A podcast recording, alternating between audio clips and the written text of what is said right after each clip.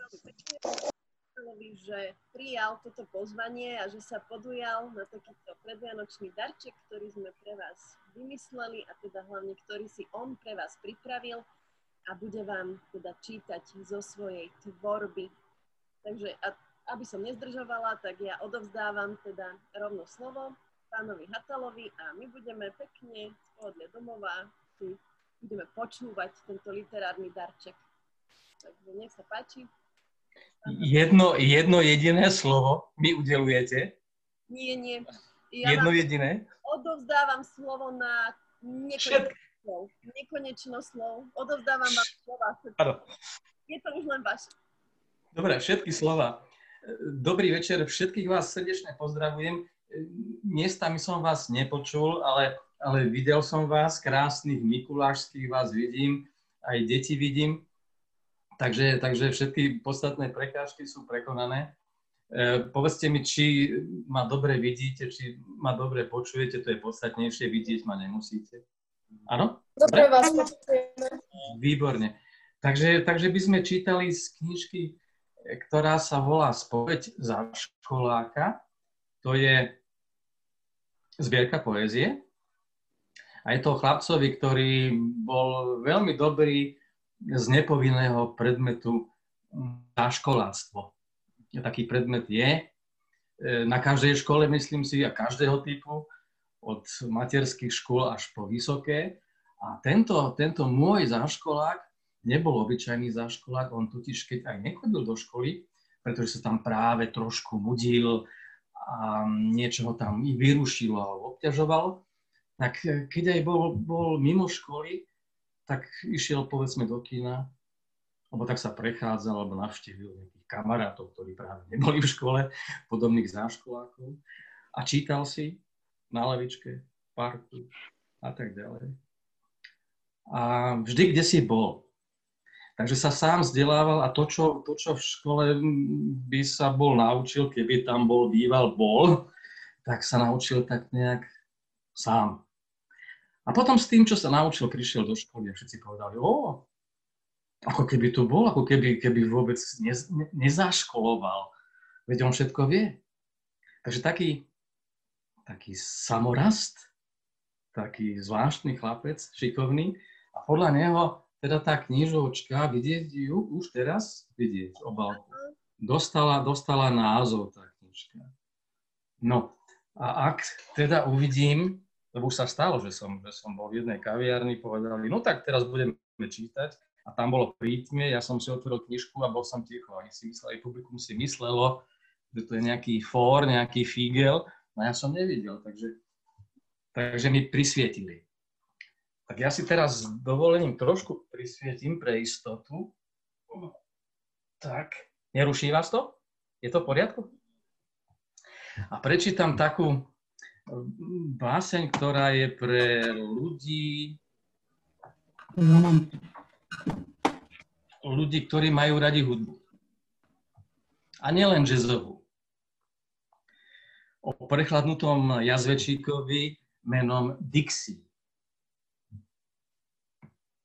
Kýchne si, ale už nevidí, nečuje, že sa tým väčšinou úspešne zväčšuje. Možno je kýchaním opitý ako čík. Džemuje, jazzuje, gentleman, jazz zvečík. Baví ho muzika. Miluje celý tón. Tvári sa blažene hotový Ellington. Čo skoro naberie oblúdne rozmery? Varuje bojacná tetuška rozmery. Jazzvečík hojdá sa dopredu, dozadu, vysúva zadnicu až kam si dosadu. Susedia volajú, územné nároky? Susedské prímerie prerušme nároky. Jazvečík, Maxipes? I hneď to ohlásme, takýto verejný poriadok otrasné.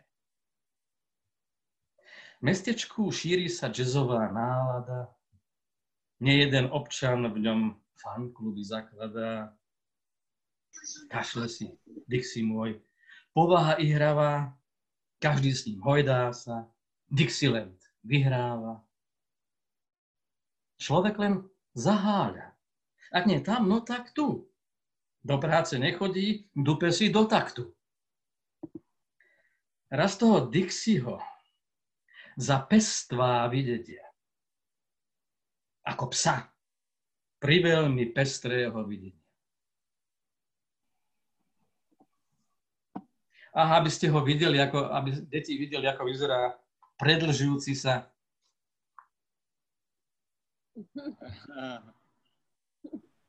Tak. Tak ho teda nakreslil môj kamarát Lubo Guman, ktorý nakreslil všetky, všetky obrázky do knižky, Lubo Guman z Prešova. No, tak to bol prekladnutý Dixie. A pustme sa do témy láska. Božia láska. O horiacom plamení. A ten vyzerá, ten vyzerá takto. Vidíte? Mm-hmm. Vidieť ho? Áno. No, taký krásny belasý, belaso-rúžový, horiaci plameniak. Plameniak rúžový je v jednom plameni. Každý už pochopil, v čomže to pramení. K rúžovej partnerke zas citmi zahorel. Na linke Ázia, Afrika, záhorie.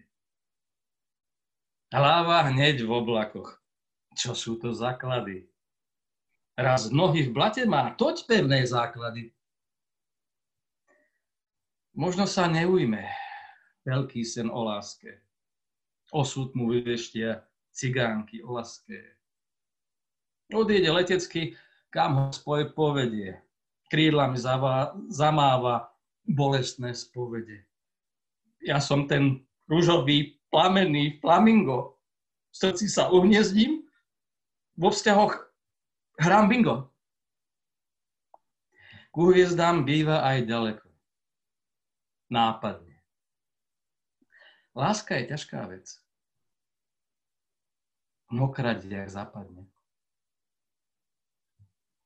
Trochu smutná, nie? Ale... Ale tak. Aj pravdivá, aj pravdivá. No a máme tu, máme tu konečne zimu. Konečne snehuliaka, pozrite sa, von prší alebo mrholí, ale nesneží, tak nám, aby snežilo, aby bola taká treskúca zima, keď sneh vrzga pod topánkami, a povetrie sa iskry. Tak aby som také, také počasie privolal, prečítam vám Snehuliaka za nepriazne počasie. Teploty sú stále v jednom kuse nad normálom, ustavične v pluse. Snehuliak sní. S ním nič v snehu nehne. Sneho biele nič si lieta nežne, vrabce nos mu vyzobať chcú z mrkvy. No on stojí, zasnívaný, mlkvý. Život túžil iba vonku prestať. Lenže nastal odmek. Nechce prestať. Je mu teplo. Teplo, že až mrazí. Roztopí sa rýchlo na tri razy. Nebojuje. On sa radšej poddá. Stratí. Zvýši metla, uhlík, voda. Nie ho. Ale to sa zase spraví. Bol tu. Možno ani nebol pravý. Ešte vládzete? Áno. Ešte vládzete? Ideme ďalej? No.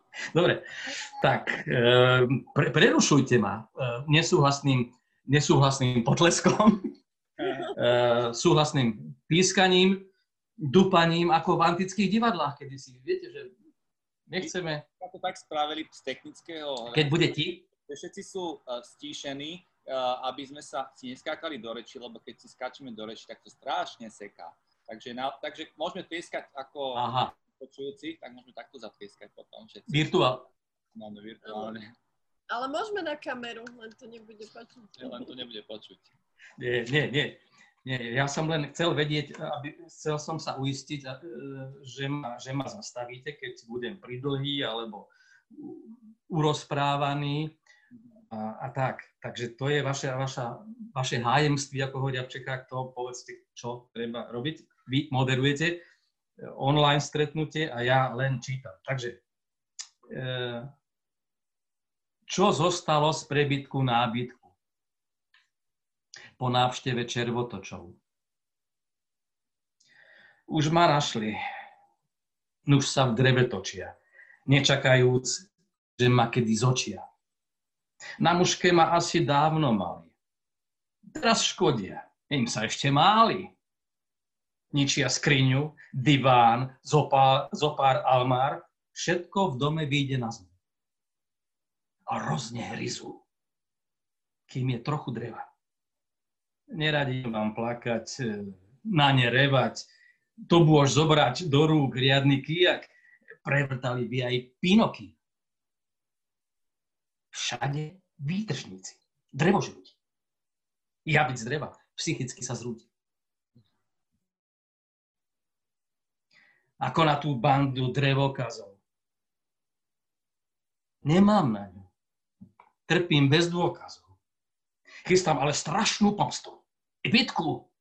Bytie bez nábytku. V jednom príbytku. Takže pozor na ne. Všade tu, všade, kde je drevo, kde je nábytok, milé deti. počul som, počul som, počul som potlesk. Dajte pozor na červotoče. No, a už sa blížime veľmi súčasnej básničke. Aj my máme celebritu. Dnes si, aha, to, to, to treba vidieť. Počkajte, počkajte, takto, vidieť. vidieť. Mm-hmm. Tak, videli ste takú malú ženku, ktorá sa volá Rita a ženích, ten, ten, to je Brit. Dnes si Kypra Rita berie Brita. To je super správa, priam rarita. Ten chlap vekom prekročil už zenit a predsa sa bude u nás ženiť. Vraj je formát svetového kalibru. Ona by ho brala hovary za libru. Je to súčasť nášho koloritu. Preto nik z nás neviní len ritu. Čo len dievku k tomu kroku núti, ženích vyzjabnutý, prestarnutý, vraví, že on nie je iba trochu Brit, ale celkom celý, celebrit. Znovu sedí, monológu chtivý, pred kamerou spravodajskej TV. Ľudia bežia k telkám, chcú byť pritom, ladia interviu s celebritom. Náš Brit briskne, Britko, odpovedá, bulvár predsa nie je žiadna veda, keď náhodou niečo nevie, zívne. Však bežne, ale exkluzívne. To je on. Ženich. Mm-hmm. Ženich podľa Luba Gumana. No tak... Ešte nejakú ešte, ešte. Ešte, ešte, ešte môžeme dve z tejto knižočky. E, prvá sa volá, predposledná sa volá Tetovaný strýko. A tá znie takto. Z Ružomberka zavítal k nám strýko. Tajúplne, takým zvláštnym trikom. Vedľa neho iná cudzia teta. Že ju teší, vraj sa volá Kveta, mama oboch núka. Jedzte, pite, tí sa tisnú v našom veľkom byte. Márne obok volá k torte, k čaju, ešte viac sa tlačia, pritláčajú. Ten náš strík je už jednou vetou kvetovane tetovaný tetou kvetov. Že si svoju novú lásku váži, vidno už na jeho tetováži. Kvety na hrudi má, na ramene, na zápesti pri, pri jej milom mene. Lenže všetky kvety časom zvednú, keď si nájde inú až za Viedňu. Tajúplne dákým zvláštnym trikom prekreslí si tetovania. Strýko.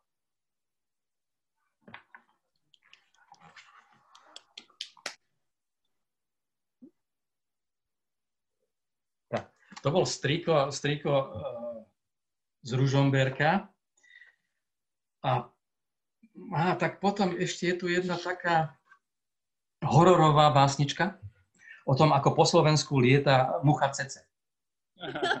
Niektorí, niektorí dvaja z, z poslucháčstva ju poznajú z jednej kaviárne krásnej, pôvodnej.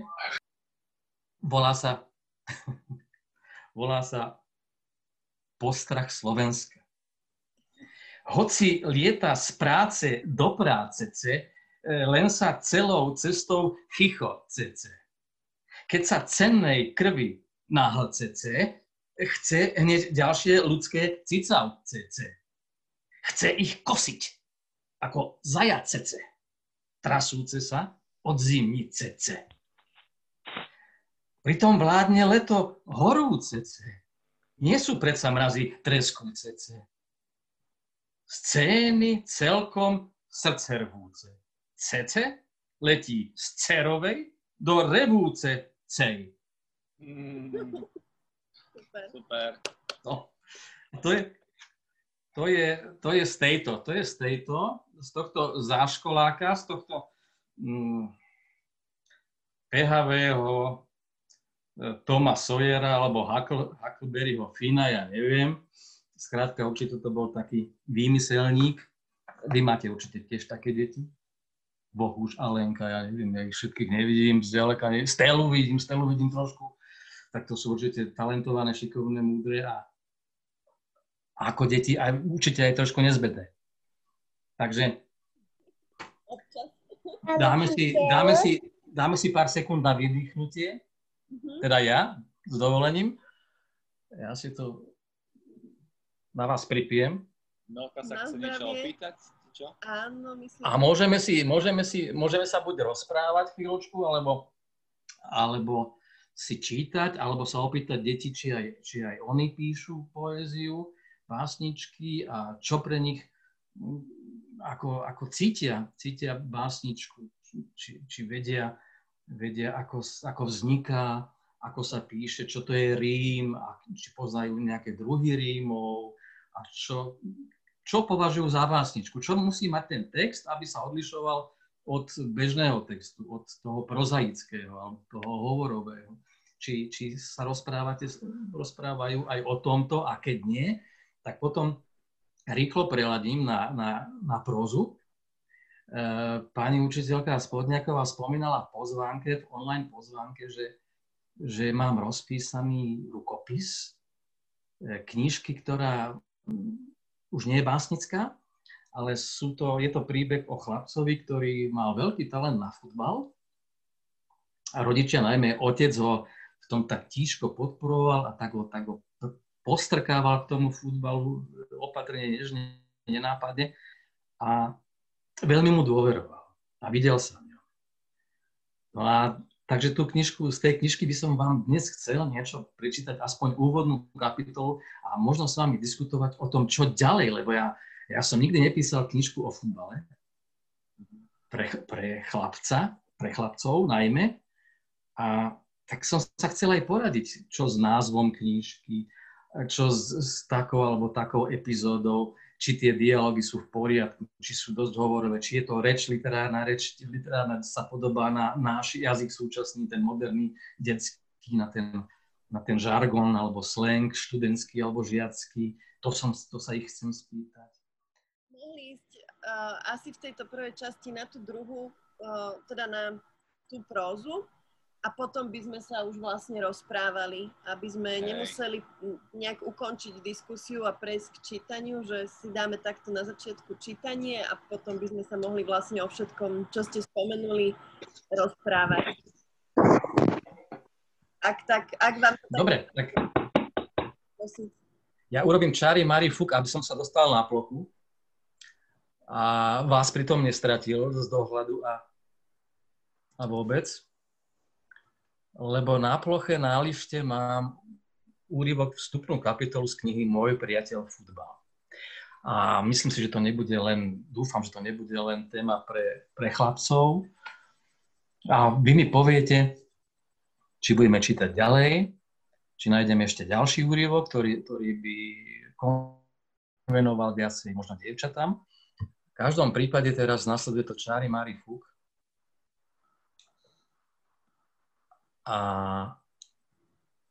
čo skoro sa budeme počuť. Dúfam.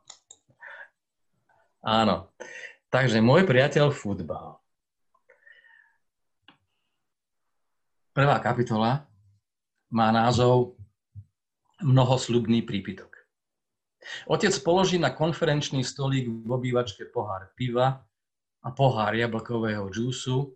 S takmer 9-ročným Patrikom sa posadí na gauč, siahne po diaľkovom ovládači a slávnostne povie Pačko, svetový futbal, veď uvidíš. Obrazovka sa rozsvieti a jej svetlo prenikne až do tunela, v ktorom futbalisti netrpezlivo prešlapujú alebo poskakujú na mieste. Kapitáni oboch mustiev, Tiago Silva a Gianluigi Buffon, držia za ruky malých chlapcov. Juventus a Paris Saint-Germain s predstieraným záujmom sa opýta Patrik, fanúšik Bayernu Mníchov, ale to už si hviezdy plné odhodlania rezko vykračujú s jeho rovesníkmi k stredovému kruhu. V ústretí burácajúcemu potlesku a slávnostnej znelke ohlasujúcej jeden z vrcholov sezóny. Otec sa potutelne usmeje a odpije si z piva. Ja viem, ty fandíš Bavorom. Od detstva, ako si raz povedal. Na to jednou rukou objíme chlapca okolo pliec a ďalej sústredenie pozoruje sem a tam pobehujúcich futbalistov, ako by tým upretým pohľadom chcel prerušiť boj dvoch mužstiev, ktoré svojim pohybom pripomínajú preskupovanie maličkých armád. Ako by túžil pozrieť sa do tvári tým hravým, pestro vyobliekaným vojakom a ubezpečiť sa, že ich pozná z predchádzajúcich televíznych bytiek. Podľa mien alebo podľa čísel vyšitých na krtoch. Obývačka je plná kriku, skandovania a piskotu, do ktorého sa občas smieša hlas komentátora. A keď si bol menší a pozerali sme sa takto spolu na futbal, chcel si vedieť, či je to priateľský alebo nepriateľský zápas. Náhle si spomenie otec a šibalsky žmurkne na Patrika. Ten si najprv odklikne džúsu, v zápäti sa zatvári prehnane vážne a všetky prsty na ľavej, zľahka zdvihnutej ruke spojí do širokej špičky, ako to robieva otec, keď vysvetľuje niečo také nepochopiteľné, až sa človeku, čiže jemu, rozum nad tým zastavuje. Ako by som ti to... Skrátka sú zápasy priateľské, čiže prípravné, a potom také, keď mužstva hrajú obody v nejakej súťaži. Otec sa rozosmeje a už, už chce povedať čo si na svoju obranu, ale iba zatají dých lebo na hranici malého vápna sa Edinson Cavani rúti do šance, no loptu mu poslednej chvíli vypichne Leonardo Bonucci. Otec vyšpúli ústa a vydýchne hrôzu, ktorú prežíval zo pár nekonečne dlhých sekúnd. Znie to ako uh. Potom sa neveriacky zhľadí na syna, ale nemá ani chvíľu pokoja. Andrea Pirlo totiž chce konicou vysunúť Alvara Moratu, číhajúceho na hranici offside, lenže Marko Verati ho zozadu doslova dotkne. Otcovi od zlosti vyletia obe ruky nad hlavu. Si sa zbláznil, Verati, však to je na žltú, to ten rozhodca nevidí? Vidí. Štúplý, obdivuhodne pohyblivý muž odpíska faul a po krátkom váhaní vytiahne z vrecka žltú kartu. Morata zlostne mávne rukou a urazene kráča preč, preč. Zatiaľ čo Pirlo sedí na trávniku, tvár krivý od bolesti a oboma rukami si objíma členok. Otec je zachmúrený, robí si starosti o svojho miláčika. Čo ak mu zranenie nedovolí pokračovať v zápase? Patrik je mimo obrazu. Inak by nebol povedal, dnes sme hrali finále. Finále, bezmyšlienkovite zopakuje otec, keďže pozoruje, ako krivkajúci Pirlo odchádza za postranú čiaru, kde sa nechá ošetriť. Hraje opäť v plnom prúde. Zlatan Ibrahimovič si zasekne obráncu, spraví niekoľko svižných krokov a poriadne sa oprie do lopty. Tá minie bránu on nahrubo zabrúsený vlas. Na spomalenom zábere dokonca vidno, ako sa na pravej žrdi brány myhne tieň letiaceho gulatého nezmyslu, čo je komentátor obľúbené slovné spojenie, zatiaľ čo expert a analytik v štúdiu uprednostňuje hrací predmet. Luigi si ukážkovo postavil bránu. S uľahčením podotkne otec. V finále? Hej, školské kolo. A? Patrik sklopí zrak. Prehrali sme. Ale skoro som dal gól. Aha, to povie otec. Potom sa pozrie na syna. Aj skoro je lepšie, než vôbec nie. Na obrazovke sa v tej chvíli nedieje nič pozoruhodné. Hrá sa typický medzi 16 futbal, vraví komentátor, a host v štúdiu sa venuje vysoko taktickým manévrom na ovládnutie strategického stredu poľa, sa rozhoduje o konečnom výsledku zápasu. Táto myslí, že by som mohol chodiť do futbalovej triedy? Z čisté jasna sa opýta Patrik. Otec na prázdno prehľadne. Čože? Či si to myslím? Ja to verím, Paťko. Zvolá zrazostnenie otec a natiahne sa k stolu. Zdvihne pohár s trochou z piva a synovi podá nedopitý džús. Na futbalovú budúcnosť Patrika Hurného. Poháre zľahka narazia jeden do druhého a sklo sa na chvíľu, ale mnohoslúbne rozozvučí.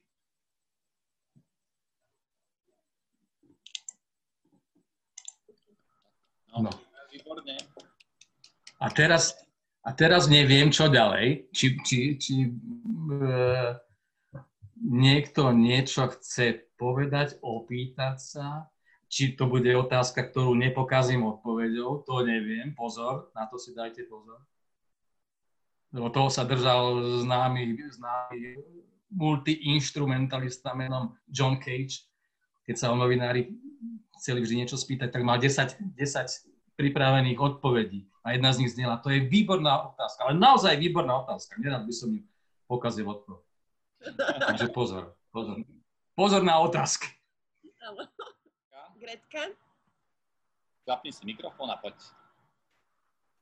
No, lenže ja chcem povedať, že aj ja píšem texty, ale na počítač. A teraz na ňo som zabudla heslo, čo je škoda. Aj, aj. Ale ja už mám tam pripravených asi 10 textov a rozmýšľam, že či by som to nespojila. Ale pravdepodobne od detí kniha to ani...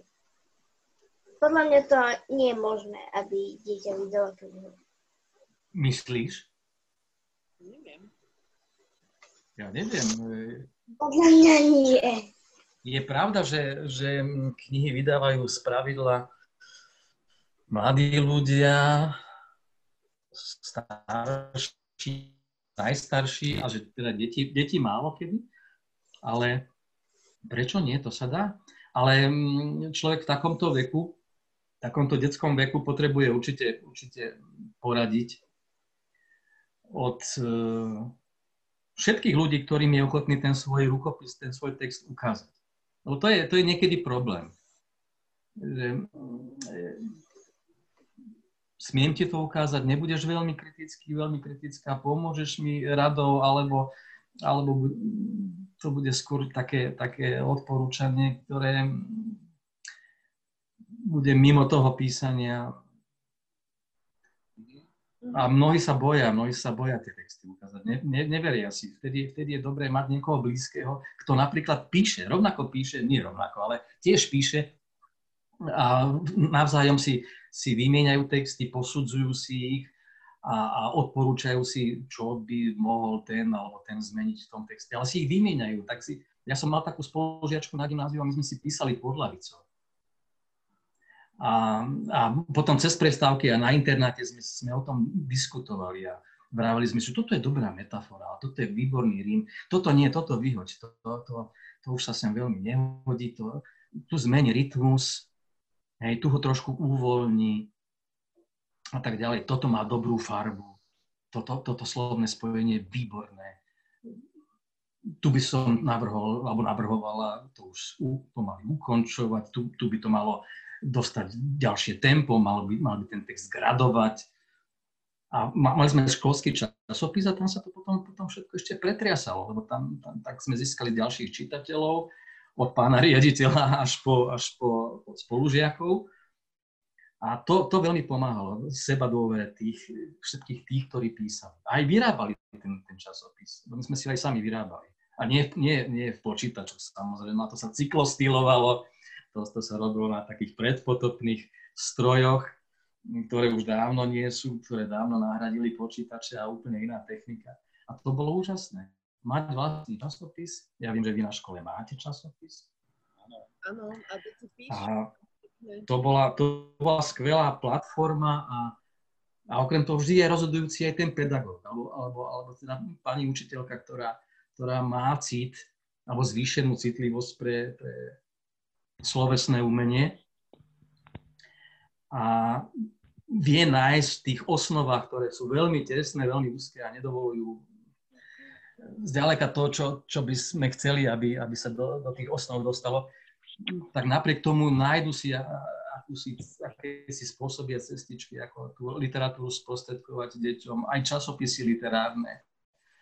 A venovať sa knihe, knižnej kultúre, ako tá kniha vzniká, to je úžasná vec. Ísť do, do tlačiarní s deťmi napríklad. To je, to, je, to je fantastický zážitok, nielen preto, ako to tam nádherne vonia, ten papier a tá, tá tláč a ten atrament, to všetko, ako tam tí ľudia behajú, ako, ako, ako, ako sú tam stohy, e, tóny, metráky papiera, a, ale ako to, ako to vzniká, ako sa to, tie písmenka dostávajú na papier, ako sa, ako sa tie rotačky spustia a chrlia chrlia obrovské množstvo papiera, ktoré je potrebné na takých paletách a potom sa viaže a potom sa robia obálky a všetko počítače, počítače a šikovní ľudia, ktorí, ktorí, ktorí namiešajú farby a, robia s rôznymi materiálmi, rôznou rúbkou papiera.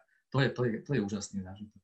Ja niekedy si vravím, keď je knižka hotová, keď vyjde knižka, tak, tak, to, ju, tak to ju otvorím a strčím čo najlepšie do nej nos. Urobím toto. To je pre mňa najlepšia denná strava v okamihu, keď kniha vyjde.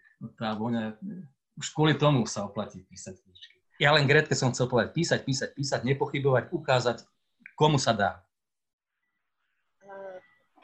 Natálka začína nejakú otázku. Môžem pripomenúť, že Natálka už mnohokrát prispieva do našeho časopisu Veľmi šikovná. Uh, Spisovateľka. Spisovateľka, básne krásne. Takže mám nejakú určite zaujímavú otázku na vás. A toľko máš dve slova. Pán Natal má jedno, máš. No, ja mám veľmi veľký pekný vzťah k tomu tiež písaniu a proste mňa to baví. A proste by som sa chcela s tým dokonalovať. Strašne slabko počuť, Natálka. Prosím? strašne slabo ťa počuť. Neviem, či pán Natále rozumel. Poď bližšie asi k počítaču. Musíš ísť bližšie k mikrofónu. No, teraz ma počujete? Alebo... Hej. Lepšie, hej. No, dobre. Proste mňa to stále baví písať, ja som proste na to zavezený. Je to taký relax. Nie, že by ma to nebavilo, proste to je relax. Užívam si to, len sa tam hrám s tými slovami. A je to naozaj super a je to naozaj paráda, proste nechápem, ako to nikoho nemôže baviť a také veci. A obdivujem napríklad aj vás, ako vás to stále baví a ako vymýšľate skvelú tvorbu a takéto všetké veci, takže a tak. Natálku som miestami e, počul. Áno. Viem, viem, že povedala, e, že ju to písanie baví. Že je to relax. A tak som, a a že to relax, bolo, bolo vidieť naozaj, že to, že to tak je. Ja som, ja som uh, z technického praveku. Čiže ja keby, keby to záviselo odo mňa, tak, tak dokonca píšem perom alebo ceruskou na papier.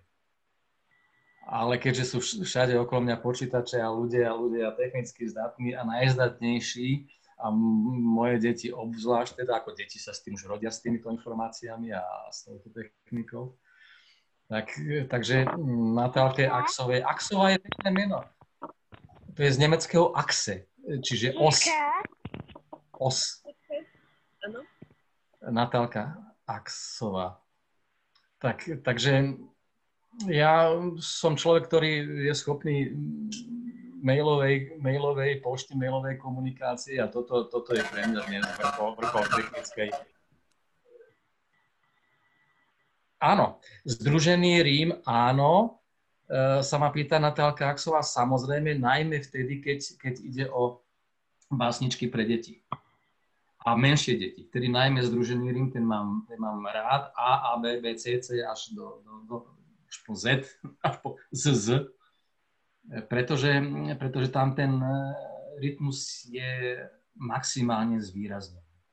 Vtedy ho veľmi cítiť a vtedy to, to očakávanie zvukovej zhody na konci verša, riadku, príde okamžite. E, niektorí básnici to robia rafinovane, alebo ak píšu pre dospelých čitateľov, tie rímy sú také tlmené alebo roztrúsené v tom,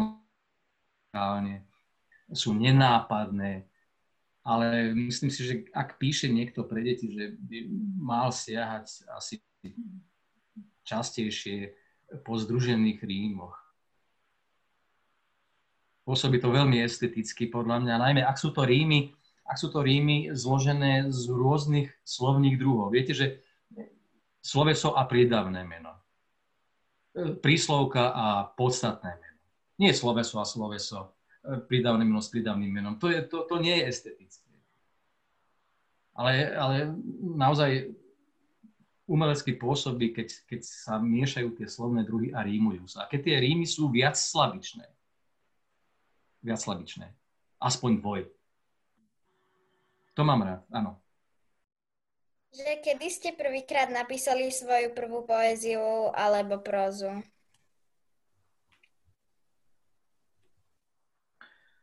Oh.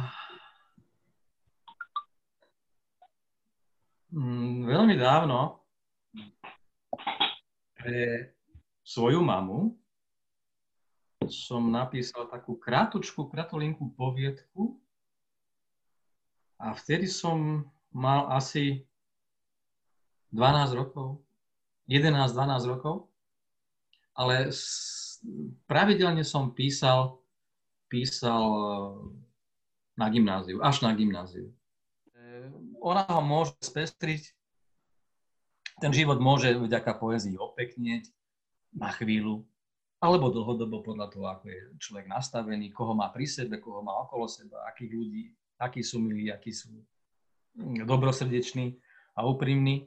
A už to samo o sebe je poézia. Takí ľudia, ktorí sú vyrovnaní, ktorí, ktorí sú usporiadaní vo vnútri, vo svojom vnútri, nemusia písať poéziu, lebo sú jej nositeľmi automaticky. Oni ju žijú. Oni ju žijú vo vzťahu k niekomu, k ľuďom. A vtedy nie je dôležité, či, či ju aj píšu. Môžu ju aj písať, vtedy, vtedy, ale myslím si, že poézia sa, sa nepíše ľahko tým ľuďom, ktorí sú, ktorí sú šťastní, spokojní. Myslím si, že poéziu skôr väčšinou teda píšu ľudia, ktorí, ktorí v ktorých je nepokoj hľadania, v ktorých je nepokoj pochybností, v ktorých je priveľa otázok, na, to, na ktoré treba ešte odpovedať. A na všetko sa odpovedať nedá, ako viete. Vy starší, ale aj, ale aj my mladší. no a vôbec. Ale je, je s tou poéziou pekný život myslím si. Ehm, ten, kto ju vníma, ale vníma ju aj mimo papiera a mimo slov, tak má veľké šťastie. Ide po parku a padací list jesený, sleduje podrobne jeho pád, úzkosť toho listu, ktorý sa držal do posledných síl na tom konári. Je povedzme november, už len pár listov na konároch stromov a posledný, jeden z posledných listov padá a klúka to, klúka to pomaly zdržuje ten pád, vieš, to bude strašný rámus, keď spadne. Ale on musí, on už sa nevládal udržať, pretože už mal krčovité žily na, na, na, na sebe. On list sám na sebe. A keď to niekto takto, takto pozoruje a zastaví sa a pozoruje obyčajný list, zatiaľ čo ostatní ľudia pozerajú výklady obchodných, obchodných domov a všetko to veselie a to, a to, a to pozlátko, tak to je iný pohľad. To je, to je dar, myslím si. Čiže keď, keď Natálka vravela, že ju baví písanie, že je to pre ňu relax a že dokonca ak, ak, ak ne, práve nepíše, že má pocit, že čo si zanedbala, že čo si jej chýba, tak tam je nádej. To ja rád počujem. Ja to rád počujem nielen ako autor, ale ako, ako, ako, ako možný čitateľ jej. No ja neviem, či sa keď, ako sa ja ešte, ako dlho tu budem, a, ale toto je šanca pre, pre čitateľov a tí čitatelia vedia, aha, tu, tu, tu zabliklo, zablikalo svetielko, tu si niekedy niečo pekné asi prečítam. Ja by som dal slovo Stelke, lebo tá sa už e, vehementne hlási o slovo. Stelka, zapni si mikrofón a opýtaj sa, čo... Dobre. No, počúvame ťa. Tak ja som sa chcela spýtať, že či nehľadáte nejakú ilustrátorku, ktorej vôbec nemusíte platiť. A potom Aj, ešte, taká, aj také sú? Napríklad ja. Áno, kresli. A potom som sa ešte chcela spýtať, že či vám môžem ukázať obrázok jazvečika, lebo sa mi páčilo, ak ste čítali ten text o jazvečikovi, tak som skúsila nakresliť. Skvelé. Wow, Stelka. krásne. To si stihla počas toho, čo som čítal tú básničku? Áno. Úžasné. Krásne. Aj, aj. Tak to je až, to je až dojímavé, to je veľmi milé. No, s ilustrátorkami a ilustrátormi je to naozaj ťažké, väčšinou sa im platí a platí sa im dosť, e, pretože sú žiadaní. Každý, každý, kto niečo vie, tak to má byť a je, je žiadaný, tak samozrejme nemôže, nemôže to robiť len tak, najmä ak živí rodinu, ak živí seba, ak má dlhy, mladomanželské požičky a neviem čo. Skrátka, dobrý ilustrátor, dobrá ilustrátorka by mali byť zaplatení, ale toto, toto nechajme bokom. Neviem, e, autor nerozhoduje o tom, kto bude, knihu, kto bude jeho knihu ilustrovať. O tom rozhoduje vydavateľ. To je jeho, jeho mm, psia povinnosť a, a sveté právo rozhodnúť. Ak sú to priatelia, ak vydavateľ sa priateli s, s autorom, majú navzájom dobrý vzťah, tak ten autor môže do toho hovoriť, môže rozhodnúť alebo spolu rozhodnúť, to je pravda. Ale inak, inak platí zásada, že vydavateľ rozhoduje o tom, ako knižka bude vyzerať, vnútri zvonka, ako bude mať obálku, aký bude mať náklad, ak, akú gramáž bude mať papier, či ilustrácie budú farebné alebo len čierno-biele a tak ďalej, tak ďalej. O všetkom rozhoduje on, pretože on je ten, kto na tú knihu zoženie peniaze z nejakého, ja neviem, fondu na podporu umenia alebo z iného fondu. On ju, on ju, on ju dotuje svojim, svojim vkladom finančným. No ale tvoje, tvoje meno a tvoju otázku si zapamätám. Pretože ak, tá, napríklad táto knižka, z ktorej e, nie jazvečík, ten je, ten je vydaný, ale svoj školáka, ale tá knižka o futbale. Tá je ešte len v stave z rodu. A tam sa ešte nevie, kto ju bude ilustrovať. Mm. Vie sa, kedy by tá kniha mala ísť, mala by v júni na budúci rok. Mala by mať asi 90-100 strán, um, ale nič, nič viac sa nevie. Ani kto ju bude zalamovať, kto bude robiť tú, tú, tú hlavnú grafiku, ten, ten, ten grafický layout, ako to bude paginované, čiže ako budú zaznamenávané, zapisované tie strany, a či ilustrácie, logo, farebné, čierno to sa nevie. Čiže ak dovolíš, ja som si, ja by som si tvoju, tvoje meno a tvoju adresu odložil. A keď, keď budeme v tých jednaniach, v tých rozhovoroch s vydavateľom tak ďaleko a, a s tými ľuďmi, ktorí, ktorí budú spolupracovať s nami na výrobe tej, na zrode tej knižky, tak by som sa ti ozval. Dobre?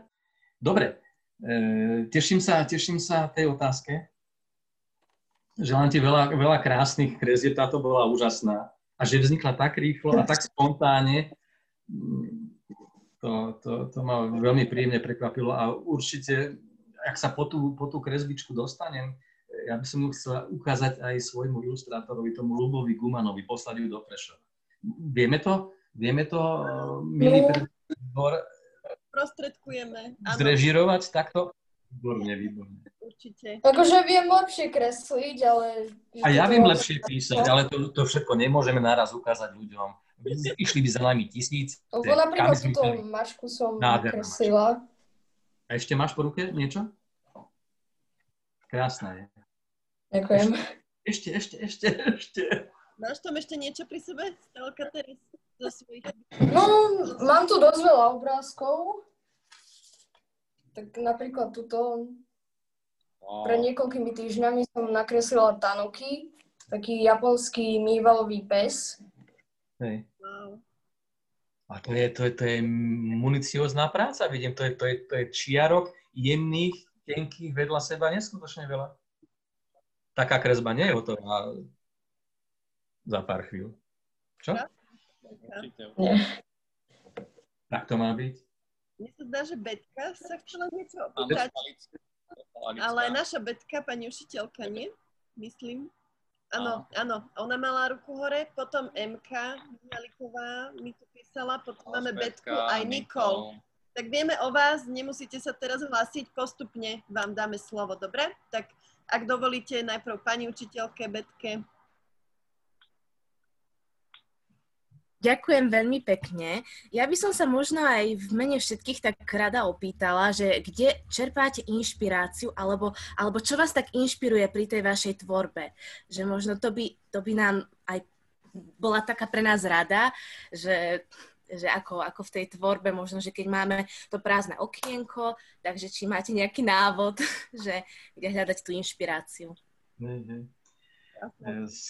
Skrátene a lakonicky povedané, mne niekedy stačí vidieť ten, tú bielu stranu Wordového dokumentu. Už to ma nakopne, to ma tak naštve, že je ešte prázdna. Čo tam robí prázdna, ako to, že som ju nepopísal doteraz. Že to ma už nakopne sám. Niekedy, niekedy. Ale z pravidla je to sám život. Všetko, všetko, všetko, čo je okolo mňa, všetko úrivky rozhovorov, náhodne vypočutých. No, moje deti ma inšpirujú. Ich výroky, keď boli menšie, dodnes si ich pamätám, alebo som si ich zapísal. Mm, prečítaná literatúra samozrejme najčastejšie. Potom dobrá káva. Prvá rána káva. Nakopávacia, čo najsilnejšia. K tomu, ja neviem, kúsok Tatranky, horálky alebo kofily.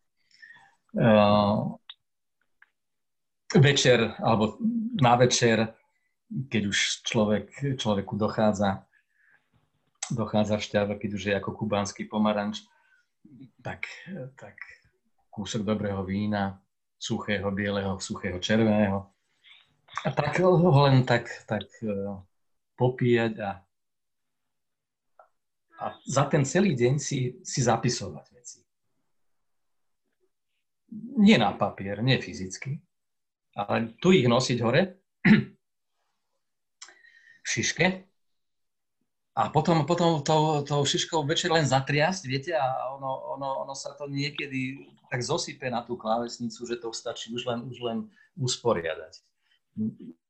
Niekedy nie, niekedy je to drina strašná, ale to je so všetkým tak.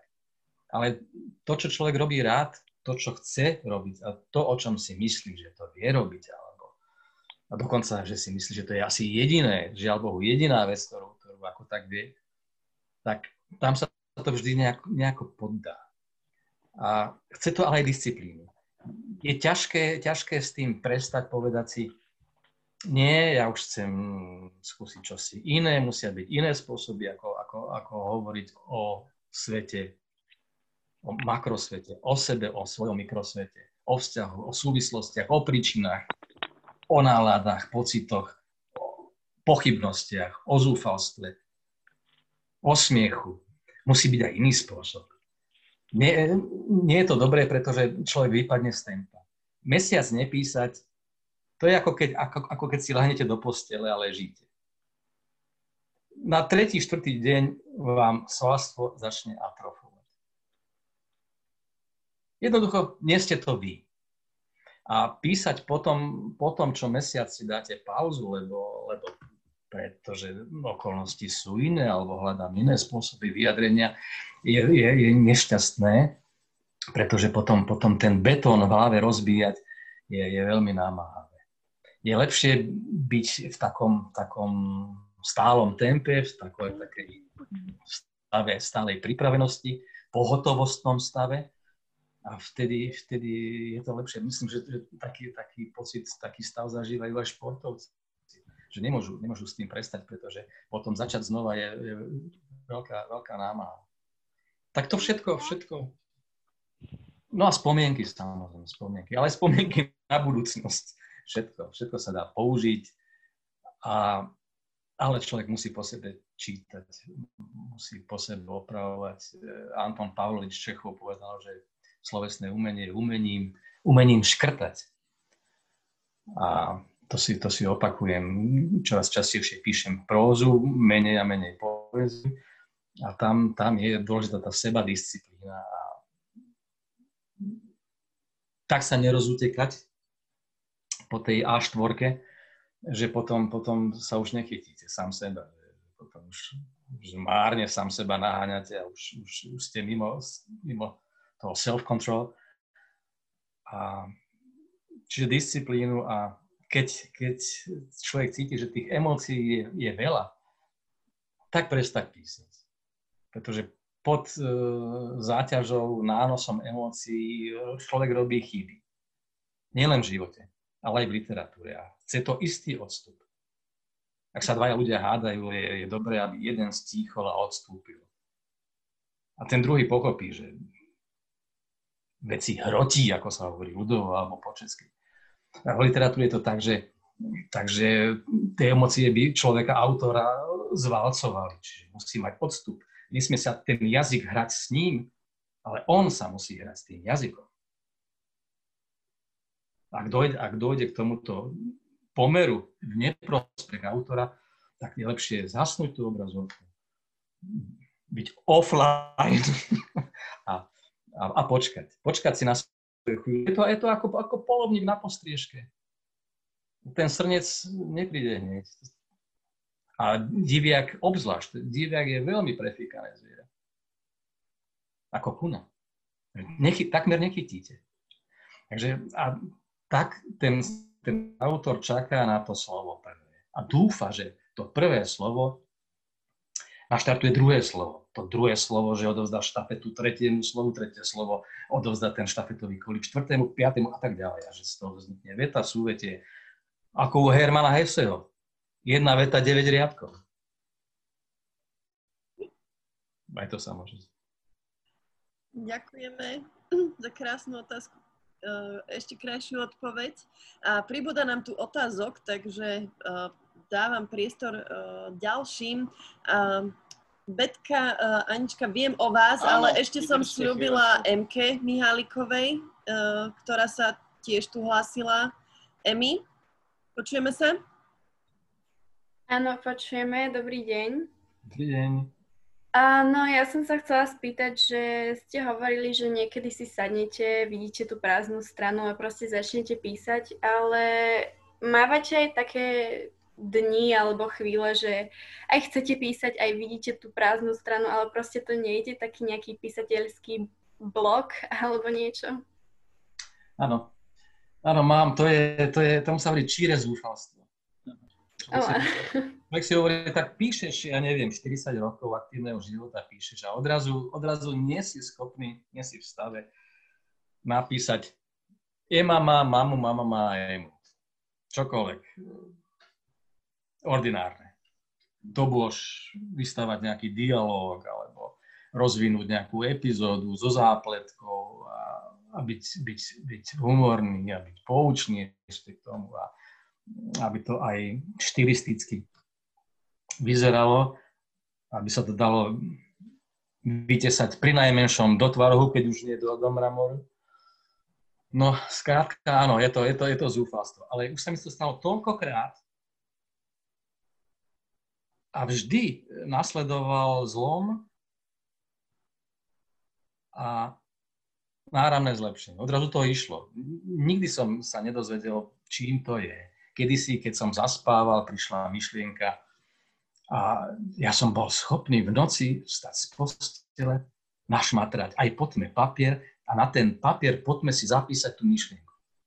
To bola moja mladosť. Dnes si hovorím, spí, chlapče. Buď rád, že vôbec ešte spíš v noci, hej, ostatní ľudia o druhej sa zobudia, o tretej a do rána už nezaberú, hej. Však tá myšlienka sa vráti, alebo keď sa nevráti, príde iná. Selaví. Nič sa nedeje.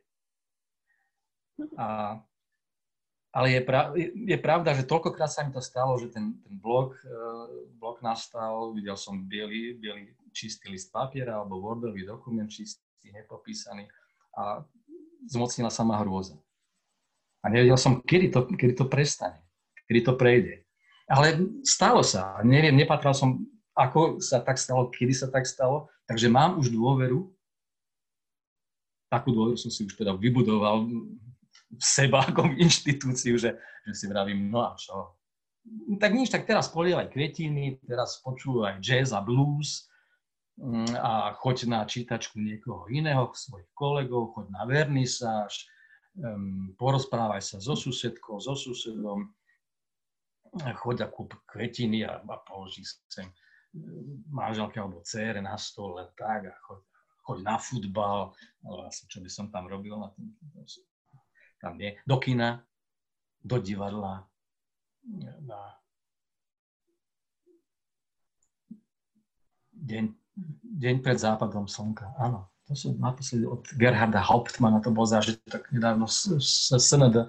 Alebo film o Pink Floyd uh, s, s Watersom. A, a čakám. A ja vlastne, vlastne podvedomo čakám. Ja čakám na inšpiráciu. Ja sa tvárim, že mňa sa to netýka, že sú, je kopec iných vecí v živote rovnako dôležitých, ako je poézia alebo, alebo próza. Ja sa, ja sa tvárim, chodím po svete, že sa ma to netýka, ale pritom čakám. Striehnem. A ono to príde časom. Že, či ste mali niekedy situáciu, že neviete zaspať kvôli tomu, že potrebujete písať? Áno. Áno, dokonca, že ma omína omína nejaké slovo. A nejaká veta. Hej. Mňa už častejšie omína to, že som zabudol zaplatiť, ja neviem, neviem za elektrínu, alebo za plyn, alebo za, za, za alebo telekomu, hej. A s tým, s, tým, s tým usínam, že ráno hneď teda pôjdem na ten internet banking. Ale ešte stále sa deje aj to, že ma obťažuje. Napríklad, keď prekladám z Nemčiny, tak si vravím, dobre si to preložil, nemal si použiť iný variant. Mm, zajtra ráno si to hneď prečítaj znovu, tú predlohu a skús to inak. To sú bežné veci. S tým človek áno zaspáva, s, tým, s, tými sa, s tými sa ráno budí k tej prvej silnej káve. Hej. Niko? Niko, poď, máš slovo. Pekný, krásny je. Ja som sa chcela spýtať, že čo máte radšej, alebo čo radšej píšete, či prózu alebo poéziu. Ha, už si veľmi nevyberám. Uh, oboje je mi blízke, tak by to malo byť. A aj v, tom, v tej poezii je, je viacero možností, ako ju písať. Môžete písať voľným veršom, viazaným veršom, môže to byť súvislá báseň, taká, taká, také pásmo básnické, alebo to môžu byť krátke, krátke básničky. Mm. Môžu byť na rôzne témy. Takže, takže ak človek píše len poéziu, nikdy to nie je len poézia, aj tam, tam, má, tam má veľa možností, ako sa, ako sa realizovať. A rovnako je to samozrejme aj v próze, to je tiež široký žáner. Tam predsa človek píše od publicistiky cez beletriu až po, až po dramatické, dramatické útvary, až po divadelné hry. Takže to sú, to sú veľké, veľké polia, dve veľké orané, neorané, poloorané polia, takže tam je dosť, dosť roboty peknej. ale ešte stále zrejme radšej píšem poéziu. Ak, ak by som si musel vybrať, tak poéziu asi, ale ja si nemusím vybrať. Alexandra už má pripravenú otázku, páči sa? Ja by som sa chcela opýtať, že ste mali niekedy taký, že sa vám nechcelo, že sa vám nechcelo to napísať. Mhm.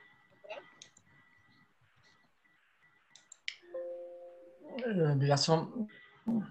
Je to tak čudne, čudne ten zvuk dunel, ne? Otázka bola, že či niekedy ste mali vlastne aj takú chvíľu, alebo mávate taký niekedy pocit, že sa vám práve, že nechce ísť písať. A musíte ísť písať. Že je aj takýto moment niekedy. Ono, ono to, to písanie nie je vždy len uh, krátochvíľa, alebo čo si čo robí človek len sám pre seba. V mojom prípade je to zamestnanie z veľkej časti. Čiže to je ako keby človek povedal, nechce sa ísť dneska do práce, ja ostanem doma. To je nemysliteľné. Čiže ja, keď mám termín, keď viem, že do ist- istého, istému dňu musím odovzdať e, rukopis taký alebo onaký preklad alebo pôvodnú vec svoju, tak e, ako ja Česi, není zbytí. Jednoducho musím sa prinútiť, musím ísť do tej práce, musím sa stiahnuť za ten počítač, aj keď by som radšej robil čosi iné, alebo cestoval niekam, alebo neviem čo, alebo si len tak čítal, lebo to je krásny luxus, si tak len smieť čítať alebo počúvať hudbu, na ktorú človek nemá čas, že si len odkladá knižky, odkladá si CDčka, že jedného dňa si ich prečíta a vypočuje. Nie, treba ísť do práce, treba, áno, 8 hodín, alebo ja neviem, ako to má ktorý autor zaužívané. Niektorí píšu v noci, niektorí cez deň, niektorí len po doobediach. Tak to sa, to sa jednoducho nedá obísť. To je povinnosť. Ale ten pocit poznám. Samozrejme, že sa mi nechce, mnohým ľuďom sa nechce chodiť do práce, pretože, pretože tam zažívajú veľa negatívnych vecí a negatívne a ľudí, ľudí, ľudí, ktorí skôr robia ťažkosti a problémy svojmu okoliu a tak ďalej, tak ďalej. Alebo je to práca, ktorá ich nebaví, už toľko neuspokojuje a chceli robiť niečo iné. A do tej práce chodia. A tak je to niekedy aj so mnou, že aj mne sa niekedy nechce písať, ale nakoniec napíšem. Lebo som slúbil. Lebo ma pozvali napríklad. Prečítaj. Príď a prečítaj. Ďalšiu otázku, Amelie sa hlásila. No, ja som, ja som vlastne chcela to, čo Alexa povedala. Áno, vy ste na dielku dohodli, hej? Nie, no, tu na, to, ak môžem tu, smiem tu, tú odpoveď rozšíriť, tak to je, to je povinnosť, ktorá sa nedá obísť. Tým, tým, že robíme aj veci, ktoré sa nám práve nechcú robiť, tak tým, tým sa posilňujeme nejako vnútorne, tým, tým, že prekonávame svoje slabosti, neduhy, zlé vlastnosti, svoju nedochvíľnosť, svoju netrpezlivosť, svoju, ja neviem čo, neochotu, nevôľu, nepripravenosť počúvať iných a tak ďalej. Tak tým, že toto v sebe prekonávame, tak sa zlepšujeme, myslím si. V živote aj v tom, v tom písaní, v tom malovaní, v tom komponovaní, v tom sochárstve, vo všetkom, speve, tanci. Myslím si. Uh, Zoe teraz má otázku. Ja som sa chcela opýtať, že kedy bol taký moment, že ste sa proste rozhodli, že chcete byť spisovateľom. Že to tak prišlo, že, že chcem byť spisovateľom budúcnosti a že to bude tá práca. Hej, hej, hej. A, áno, ja som kedysi, kedysi, kedysi chcel byť novinárom najprv. Chcel som robiť v novinách alebo v nejakom časopise. To som si napokon aj vyskúšal, takže viem, čo to, čo to, čo to obnáša. Aká je to práca krásna a ťažká. Ale vždy som chcel písať, áno. Ale či som si aj vravel, že chcem byť spisovateľ, ja dodnes neviem, či ním som totiž. ja nechcem byť taký trúfalý a povedať o sebe, ja som spisovateľ. Ono sa to samozrejme píše o mne, tak sa to uvádza, píše sa Marian Hatala Čiarka, mm, ja neviem, básnik, prozaik, publicista, prekladateľ z Nemčiny a čo ja viem, bla, bla, bla. Ale no, asi to pravda teda viac menej je, ale ja to o sebe ani netvrdím. Keby, keby som sa stretol, ja neviem, s lekárom, inžinierom, stolárom, mm, zememeračom a oni by povedali, ja som, ja som lekár, ja som stolár, ja som inžinier, sústružník, ja som, ja som zememerač. Ja neviem, či by som povedal, dobrý deň, ja som Marian Hatala, spisovateľ, čiarka, publicista, čiarka, prekladateľ z Nemčiny, čiarka, básnik. Asi nie. Ja som povedal, Marian Hatala, teší ma, o čom sa budeme rozprávať. Pri káve neviem, mám pocit, je, lebo spisovateľstvo, písanie e, poézie alebo prózy nie je zamestnanie de facto. Je to stav, je to skôr stav.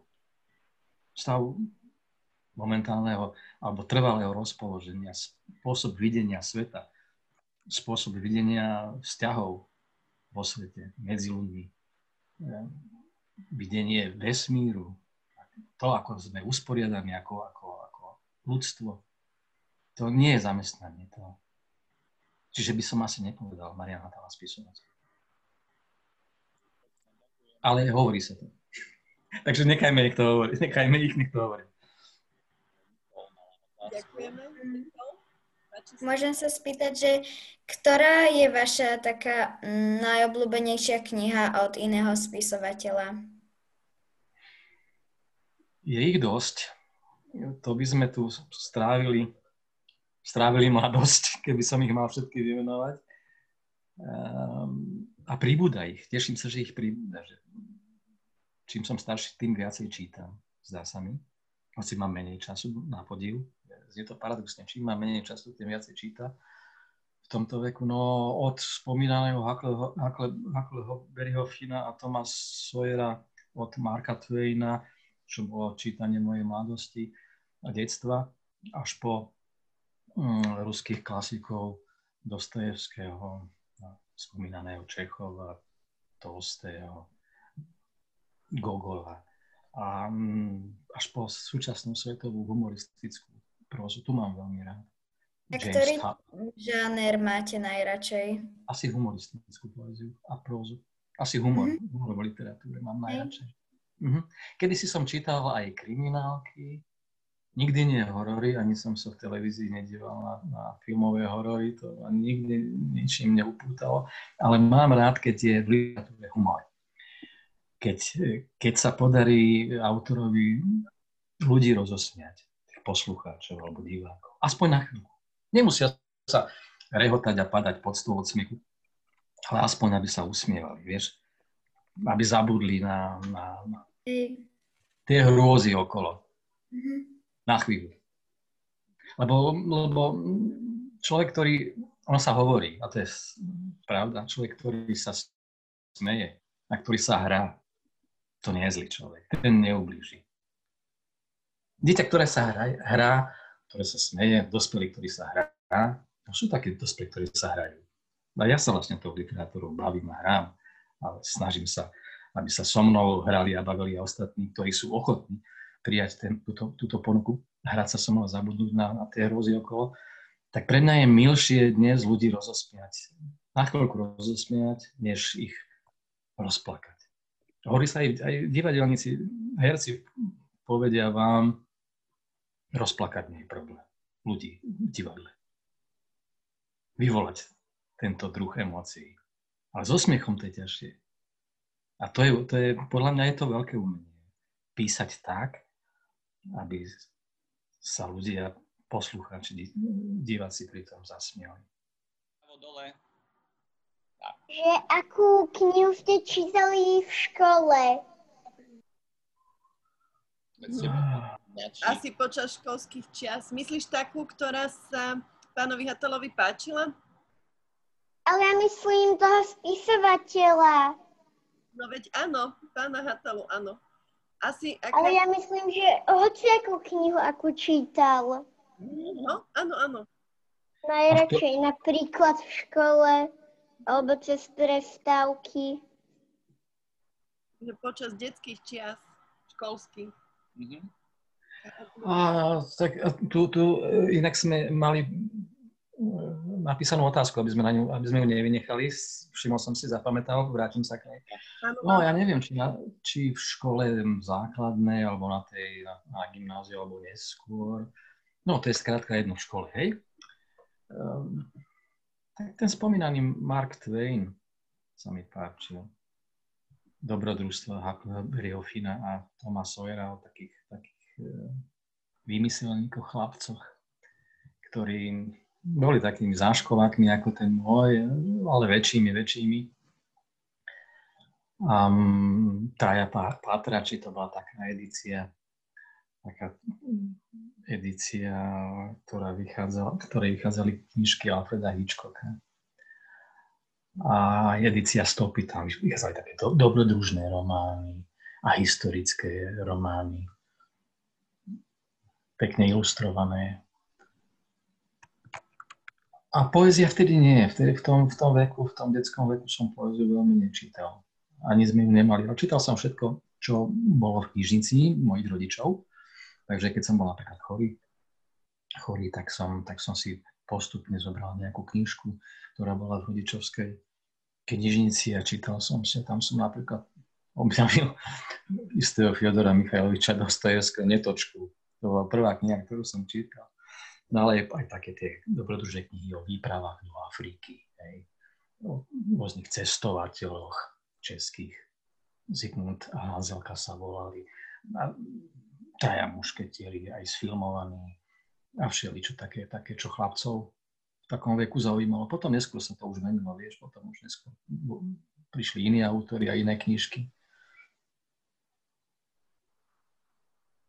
Myslíš, že Tak. Ďakujeme. Od Natálky, čo ste spomínali, pán Hatala, tu máme napísanú otázku, že čo máte Či, či, či uprednostňujem meta, áno, či máte metaforu, alebo áno, alebo epitetom. No, tak uh, epiteton, epiteton, ist, uh, epiteton ornans alebo constans, čiže taký ten tradičný uh, alebo, alebo prívlastok uh, nie bežný, rozvinutý, už je takmer, takmer metaforou je, je to na, má nakročené, ako sa hovorí, k metafore, ale samozrejme radšej metaforu. Dokonca takú metaforu postupom, takú kaskádovitú. Mám rád, keď, keď tam metafora nie je, mm, nepredstavuje stretnutie dvoch, troch slov, ale keď sa postupne buduje v tom texte.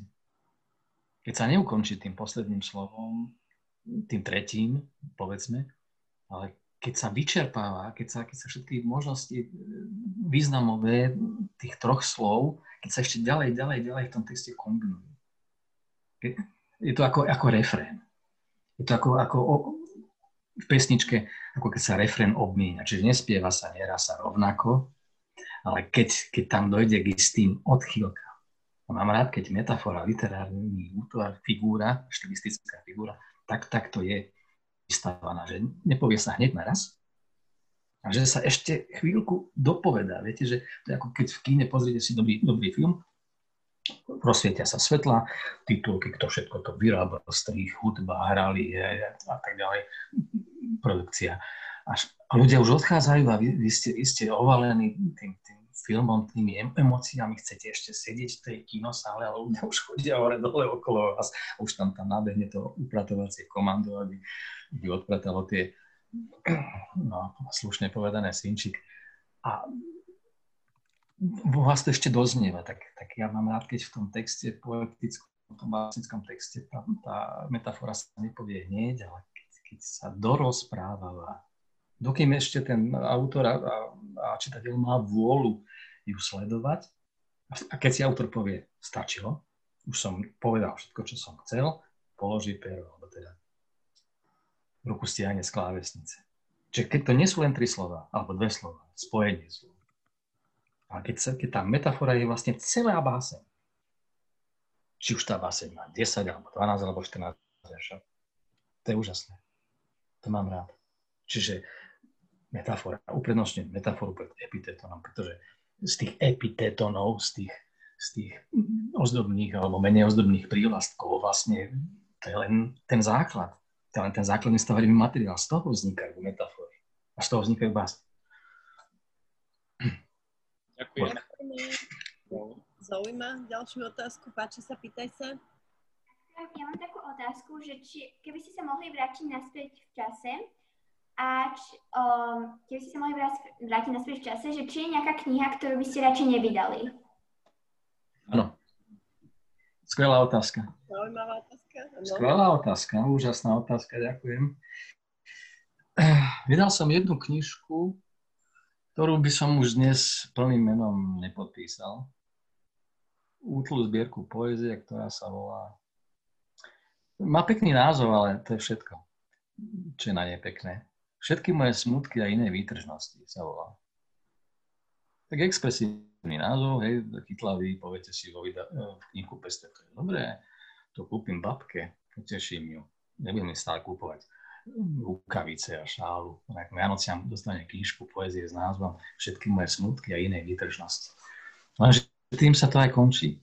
Tam sú, poprvé, tá kniha sa mi nepáči tak, ako je vysádzaná. Typ písma sa mi nepáči, jeho veľkosť sa mi nepáči.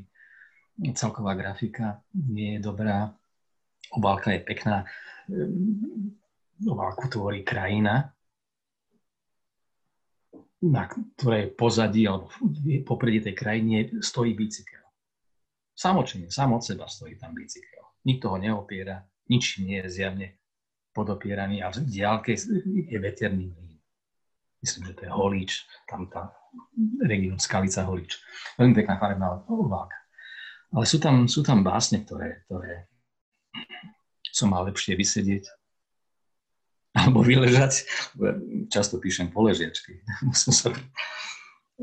Ale vôbec nemal som sa ponáhľať s tým rukopisom, nemal som ho tak skoro odovzdať vydavateľstvu Takže mm, je to aj kniha, ktorú síce uvádzam vo svojej bibliografii, alebo teda bibliografické údaje o nej s ňou počítajú s touto knižkou pochopiteľne, ale nie je to kniha, ktorou sa chváli. A už by som ju nechcel vydať. Už aj nevydám. A just. Super otázka to bola. Áno. Teraz Natália. Vivien, aha, Vivien poslala. Otázku, že ako dlho vám približne trvá, kým napíšete knihu? A, podľa toho akú, hej.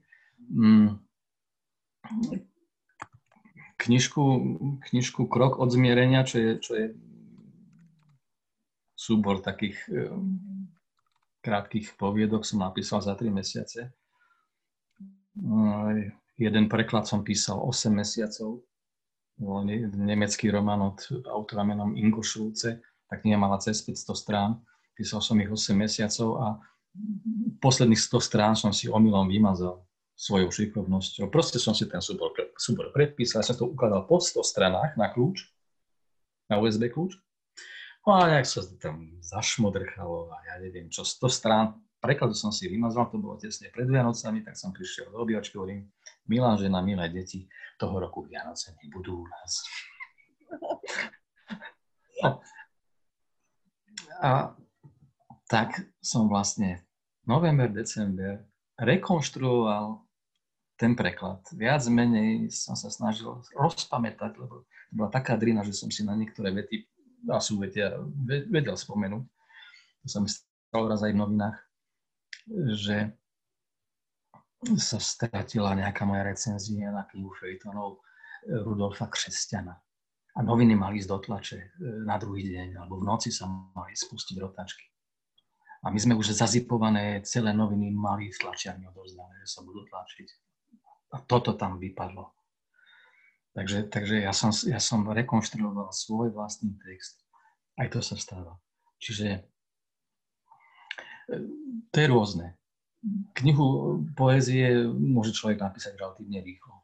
Prozu nie. Prozu určite nie. Román už vôbec nie a divadelnú a v prípade poezie, to je, to je, viete, to je 40, povedzme 40 básní. Každá má v priemere 15-16 veršov. To nie je pre niekoho, kto cíti pretlak, pretlak myšlienok emócií a chce sa vyjadriť a dlho nepísal, povedzme, alebo nemá žiadne vážne existenčné starosti a dostal termín, tak, to, tak možno napíše takýto rukopis, dokončí aj za dva mesiace. Je to ako bytníci písali, písali, chalili v kuse americkí bytníci. Hovorí sa o, o Kerouakovi, že, že, že, mal, že mal rolku také, takého páliaceho papiera, skoro jak toaletného papiera, to mal strojiť a do toho mlátil a to, to, to, to išlo ako, ako baťa, keď robil, robil cvičky. Naozaj to, to bola extáza. To bola extáza vraj. Ale sprozor to, každý je inak uspôsobený. Isté to, čo píšem ja, za tri mesiace by niekto napísal za, za dva víkendy, a zase naopak závisí od, od žánru a od toho, aké máte podmienky okolo seba na to písanie, ako sa môžete sústrediť, ako, ak, ak, ako, ak, s akým zaujatím môžete písať a nebyť rušený pri tom. To je dôležité. A niekto píše vo vani, niekto, niekto za stolom s kávou prvou silnou ránou, niekto, niekto, ja neviem, na klozete sedí a píše hodiny, aj po tme možno, čo ja viem, aby ušetril. Ale niekto píše zľava doprava. To sú tie krásne otázky. Ako píšete? Zľava doprava, hovoril Umberto Eco.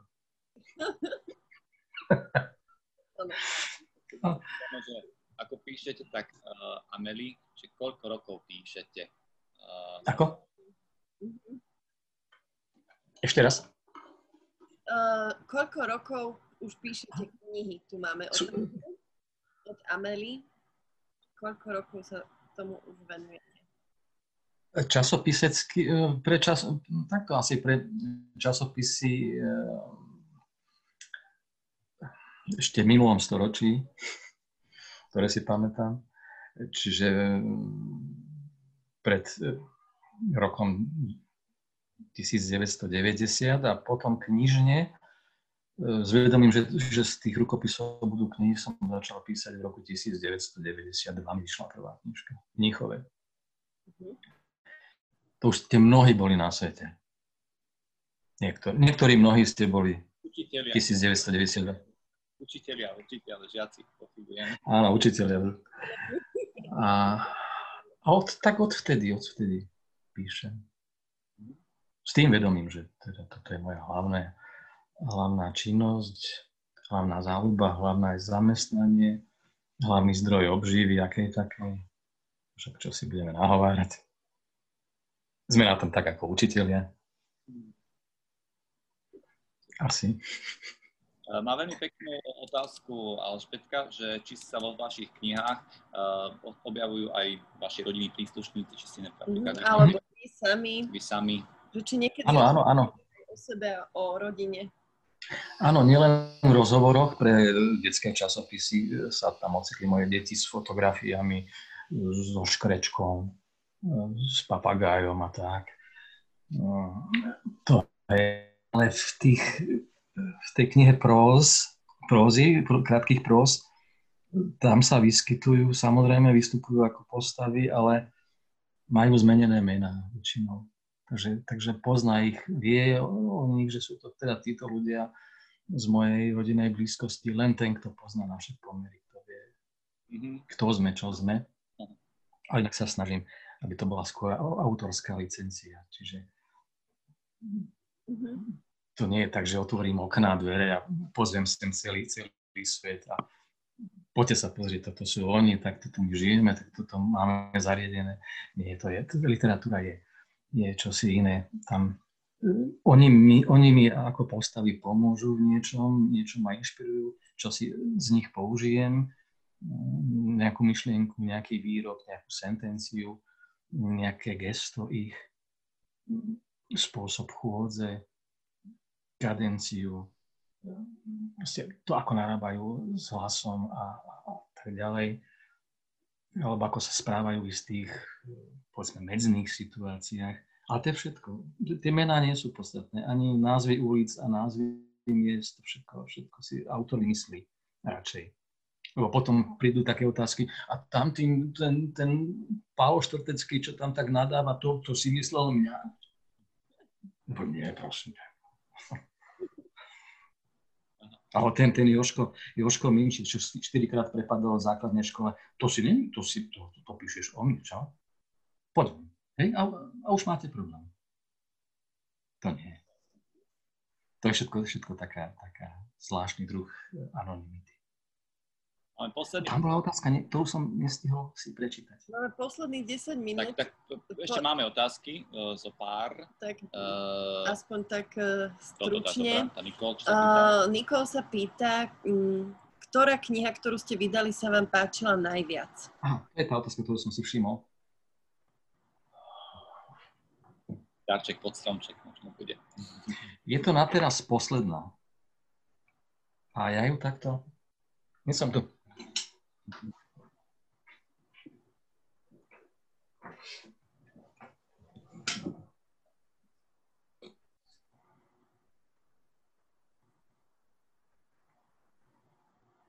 Áno.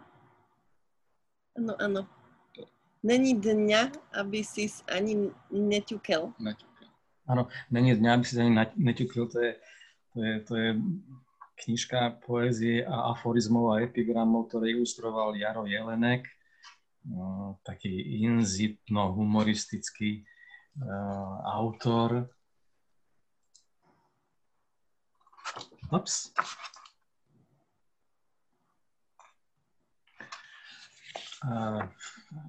Sama vtipná, pekná kresba.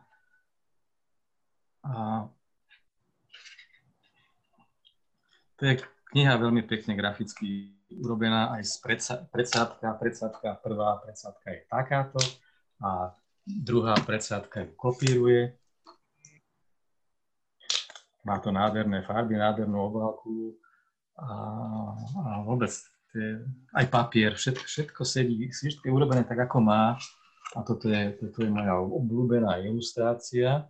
Vy ju poznáte, lebo ste ju Videli Áno. videli. mali u seba raz, keď ste nás pozvali na celebrovanie tejto knižky a tejto, tejto tej ilustrácii je samozrejme aj básnička. A sú to, sú to básničky napísané v mojom dialekte, v mojom, mojom, mojom nárečí. Čiže nie po slovensky, lebo ja som pomorávan skôr než Slovák, tak, tak je to moja, moja ozvena môjho detstva. Ozvena môjho mesta, kde som sa narodil a v ktorom som vyrastal v ktorom som hovoril tým jazykom, ktorým sa tam dodnes hovorí. Čiže taká zmes češtiny, slovenčiny, ešte čosi. Ďakujeme. Máme tu ďalšiu zaujímavú otázku. Uh, Či ste chodili na nejakú umeleckú školu, keď ste boli malí? Čiže zúškári naši sa pýtajú, či ste aj vy napríklad chodili na nejakú zúšku v detstve? Áno, áno, chodil som, ja som hrával na husle. Do desiatich rokoch svojich. Ja tiež hrám na husle. Hej. Áno, na to. No, a ja, ja už som žiaľ s tým prestal už veľmi dávno teda. Bolo to niečo, čo som si ja nevybral, čo vybrali mi rodičia. A ja som tak nejak útrpne to znášal niekoľko mesiacov. Mal som veľmi nervózneho učiteľa hudby eh, z Moravy. Eh, Aj ho, kde si spomínam v jednej krátkej próze. No a pre mňa to bolo veľmi, veľmi nervózne a veľmi frustrujúce. Náš, každá návšteva u neho v takom starom dome bosí stať na koberci a potom, potom hrať tak, ako chcel, cvičiť, ako chcel. A on sa, nám, on sa mi vždy pozeral na ponožky. Jak tam stál, pred miestnosťou sme sa museli vyzúť, hej, otvoriť dvere, zaklopať, otvoriť dvere a stali sme tam len tak v každých ponožkách na takom hustom, huňatom koberci. A on vždy, vždy vedel, že som si ľavú ponožku obu navliekol na pravú nohu a naopak. To sa dá. Keď dlhšie nosíte ponožky, to, tá ponožka sa tak nejak si ju vytvarujete k obrazu svojmu. A keď to potom prudko zmeníte odrazu jedného dňa, jedného rána, alebo hodinu predtým, ako idete k niekomu hrať na husle, no tak to vidieť. A on vždy kruto poznamenal, že to mám naopak. A ja som v strachu a bázni tam vždy prichádzal. S veľkou úľavou od neho odchádzal. A jedného dňa som povedal, mami, tati, ja už nechcú hrať na husle. Ja už nemôžem. V tom svojom dialekte. No predali husle za 100, za 100 korún československých a bolo. Tak sa to skončilo. Ale, husli, ale husli, ľudí, ktorí ovládajú tento nástroj, alebo kontrabas, alebo čela, violončela, tých mám strašne rád. Poznám ich. A občas, občas s nimi spolupracujem, keď, keď vyjde knižka. A teším sa, že príjmu pozvanie, lebo to sú pre mňa veľké veci. A najmä tí violončelisti alebo čelisti, ktorí sa venujú vážnej hudbe, vedia prepnúť na jazz alebo na blues. To je, to je fantázia. Ďakujeme. My sme vlastne odpovedali aj na ďalšiu otázku, ktorá sa tam vynorila, že či ste pomýšľali ísť e, študovať na konzervatórium, keď ste si vyberali strednú školu, takže asi, asi nie. To nebol... Ako som spomínal, ja som chcel byť pôvodne e, žurnalistom, novinárom a predtým, krátko predtým lekárom. Mm-hmm. Ale len chvíľočku ma omínala predstava, že by som mohol byť lekár. Mm-hmm. Mali sme tu aj otázku, ako sa volala prvá kniha, ktorú ste napísali. Prvá kniha? Uh, Alžbetka Olosová pýta? Nie, nie, nie. Uh, Amel, Ameli pýta. A prvá knižka sa volala Moje udalosti. Uh-huh. A teraz sa pýta Um, to ste myslím ale aj vraveli vlastne, že či píšete, písali ste niečo vtipné. Že vlastne vy hovorili ste, že máte rád humor v tvorbe. Áno, ja sa, ja sa snažím zakomponovať humor do, do toho, čo píšem. S, s tú menším, s tú väčším, s tú primeraným um, úspechom, ale je to také poznávacie znamenie, že, že sa o to usilujem. Mám to rád, keď to píšu iní, rád to čítam. A, a... Ďakujeme. No. no, už nám ostávajú posledné dve minútky, takže by sme ukončili, ukončili pýtanie sa a ďakujeme za pekné otázky a hlavne ďakujeme za krásne odpovede vám aj za to, že ste s nami strávili uh, toto popoludne, že ste nám prečítali z vašej tvorby a že sa vás deti mohli pýtať práve to, čo ich zaujímalo. Takže naozaj veľmi, veľmi pekne ďakujeme. Bolo to pre nás veľmi inšpiratívne. Ja verím, že budú aj teraz cez sviatky vďaka tomu viac čítať, že teraz dostali chuť a že budú aj... Áno. Takže ak dostanete knižky, ak dostanete knižky na Vianoce, milé deti, chlapci a dievčatá, tak, tak si ich aj rozbalte. A keď už si ich rozbalíte, tak ich aj čítajte. A keď už ich budete čítať, prečítajte ich dokonca. Nie knihy, ktorá, v ktorej by nebolo čosi, čo sa oplatí si prečítať, ponechať, spomenúť si na to, počiaknúť si to, vrátiť sa k tomu. Aj tie najhoršie knihy, aj v tých je niečo, niečo krásne. Musíme to len vedieť nájsť, len treba objaviť a nájsť a uchovať. Ďakujem za pozvanie. Buďte zdraví, dávajte všetci na seba veľký pozor, aj na ľudí okolo seba, blízkych a všetkých krásne posolstvo nakoniec, naozaj. Že a, a dúfam, že sa uvidíme aj live. Budeme radi veľmi. V škole, alebo v múzeu, alebo v knihkupectve, alebo, alebo, alebo v nejakej cukrárni, kam môžeme deti pozvať. Alebo na nejakej vernisáži a podobne. Tak dúfajme, že sa takýchto čias dožijeme a že nastanú už na budúci rok. V takom prípade by som sa na vás veľmi tešil. Aj my sa budeme sekundy, tešiť a, kým nás odpojí. a keďže sme ne, mali stíšené mikrofóny, zapni teraz. Aspoň, nevieš, alebo si zapnite, chcela som vám zatlieskať teraz na záver, aby sme vám zatlieskali, keďže sme počuli. Ja, ja, zap, ja mám zapnutý. Takže záverečný. Ďakujeme veľmi pekne. Ďakujeme. Ďakujem, do skorého videnia. Dovidenia. Dovidenia. Dobre. Ahoj. Ďakujeme. Dovidenia. Dovidenia.